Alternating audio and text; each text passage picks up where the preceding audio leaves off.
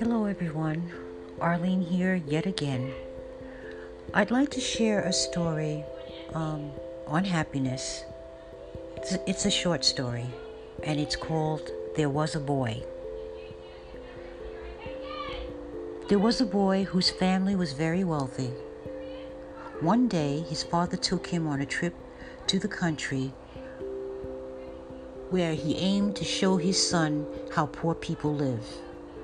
So they arrived to a farm of a very poor family, as he considered.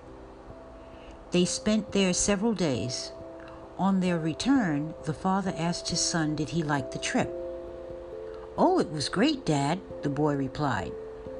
The father asked, Did you notice how poor people live? Yeah, I did, said the boy. The father then asked his son to tell him in more details about his impressions from their trip.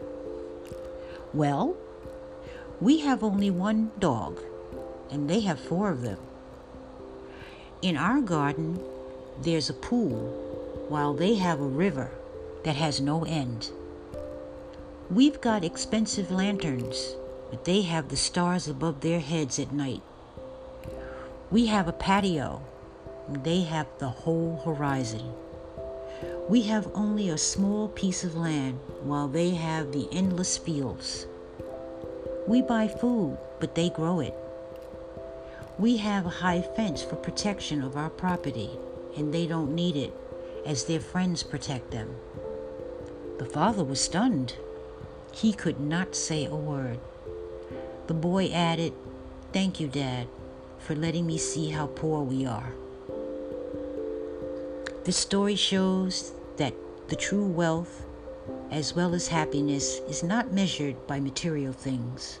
Love, friendship, and freedom are far more valuable. And a quote is Happiness is not something ready made, it comes from your own actions. The Dalai Lama. I hope you enjoyed this and God bless. Bye.